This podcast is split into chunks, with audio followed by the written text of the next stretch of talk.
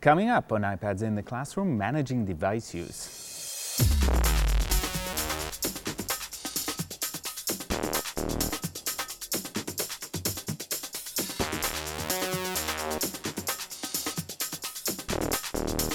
Hi, my name is Guy Trainin and this is iPads in the Classroom from TechEdge and today we're talking about ways to manage the ways kids use devices.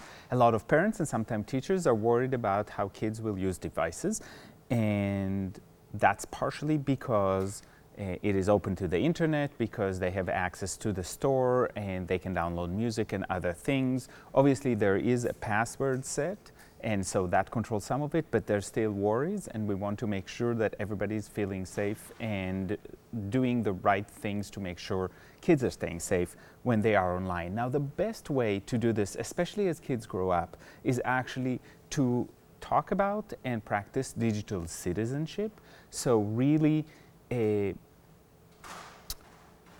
focus on the things that would make kids make the right decisions because they will be on our devices, but they are very likely to eventually get their own devices or even be on public devices. We want to make sure they always make the right choices, and the best way to do that is actually to talk to them about this. Common Sense Media is a great place to get some ideas about how to talk about it and uh, ways to approach it at different age levels. So that's a great place to go to get some information. But if you have devices right now in your classroom or at home and you want to make sure that they're used correctly and you haven't had that discussion or you're not sure you trust uh, kids yet to do that on their own. And remember, the goal is for them to be able to monitor their own work. There are some ways to do this on the iPad. The first one, and we have talked about this before, is to go into the settings, to go in the settings into general, and then we have restrictions. And when you go to restrictions, you're actually able to set behind a password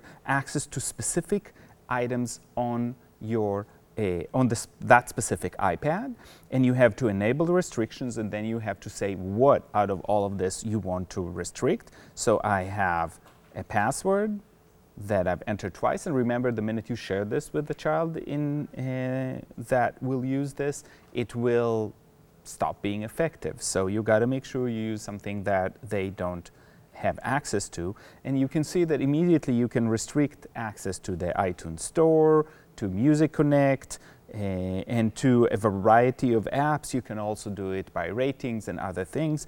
We've shown this before, but this is important to know. This is available for free as part of the iPad. So if you're getting an iPad, especially if a child is going to use it day in and day out and nobody else, that's one of the best ways to do that. And you'll have to disable the restrictions when you want to work on that iPad and download new apps or provide new opportunities, or you've had these conversations about digital citizenship and you feel like they're ready to use more of the iPad in uh, productive ways, at that point you can do that. You do have to know that disabling certain things would make them disappear from the main pages of the iPad, which means you have to go and re-enable them to be able to access them. And the second thing is that it will move uh, all of your uh, all of your apps around. So again, if it's your own private iPad and you're sharing it with a child, that may not be the best way to do that, but it is possible. If you're worried, that's definitely a way to do that. The second app I want to talk about that does something similar is called TimeLock. And what TimeLock does is it allows you to set a timer for each day. So if you're worried about device use when you're not there, uh, this is a way to do that. Whether you have other restrictions or not does not matter.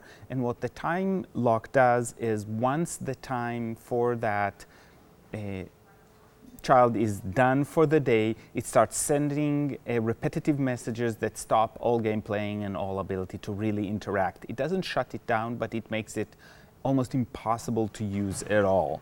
And all you have to do, and since the device is enabled right now, is you go into parent options. I have to enter my code. There's a code here as well. You can see that you can allot the time per day. It'll reset every day. So once uh, it's a new day, it'll reset there. You can set it by minutes or by hours or both, obviously. And then you can enable it. And the minute you enable it, there's an hour to use it. Now, What is important to know is if a child stops using the iPad, the timer will stop running. So they don't have to worry about having to use it all in one time. The timer will remember how long they were actually actively engaged and will count only that time. Now, as a parent, you can re-enable it if you want to give them extra time or if you've got multiple users and you want to reset the time for the next user. So this is time lock and it's a great way to control the time kids spend on devices and we want to make sure that the time is appropriate. The next one is called Parent Kit and what Parent Kit does is it allows you uh, to control the device from your own personal device. So if you have a phone or a, a, your own iPad and you want to control the device the child has, you use ParentKit, you set up your account, you can see that you get 30 days free. After that, you have to pay, so you can try it out, see if it's working out for you, and then go from there. And basically, what it does is it allows you to have the same controls that you have with the iPad on the native iPad that you have to change one at a time, but now you have them from a different device, so it allows you to work from your own device to change your child's device, enable more things or disable more things based on how you feel they should be using it or if you have multiple children based on what you think they should have access to. So this is available and this will work at a distance or if you're right there. And you can have different children, so you can have profile for each child and then what's allowed to them and what's not allowed to them by profile, which is extremely helpful if you have multiple kids or if you're working in a classroom and you have lots of kids working in the classroom and you want to make sure that there's a control there. So you can go ahead and see and they do give you a warning that just like using the restrictions on the iPad, on the native iPad, the, using this will also change the way the apps are organized around the iPad. So you've got to be ready for that. So I can, you see, you go now to the child's device and you set it up with a code and then uh, all the settings that you want it to be. So it's got to be loaded on both devices and then it helps control. So today we talked about ways to control the iPad to make sure that it's safe for kids. And I'll see you next time on iPads in the Classroom.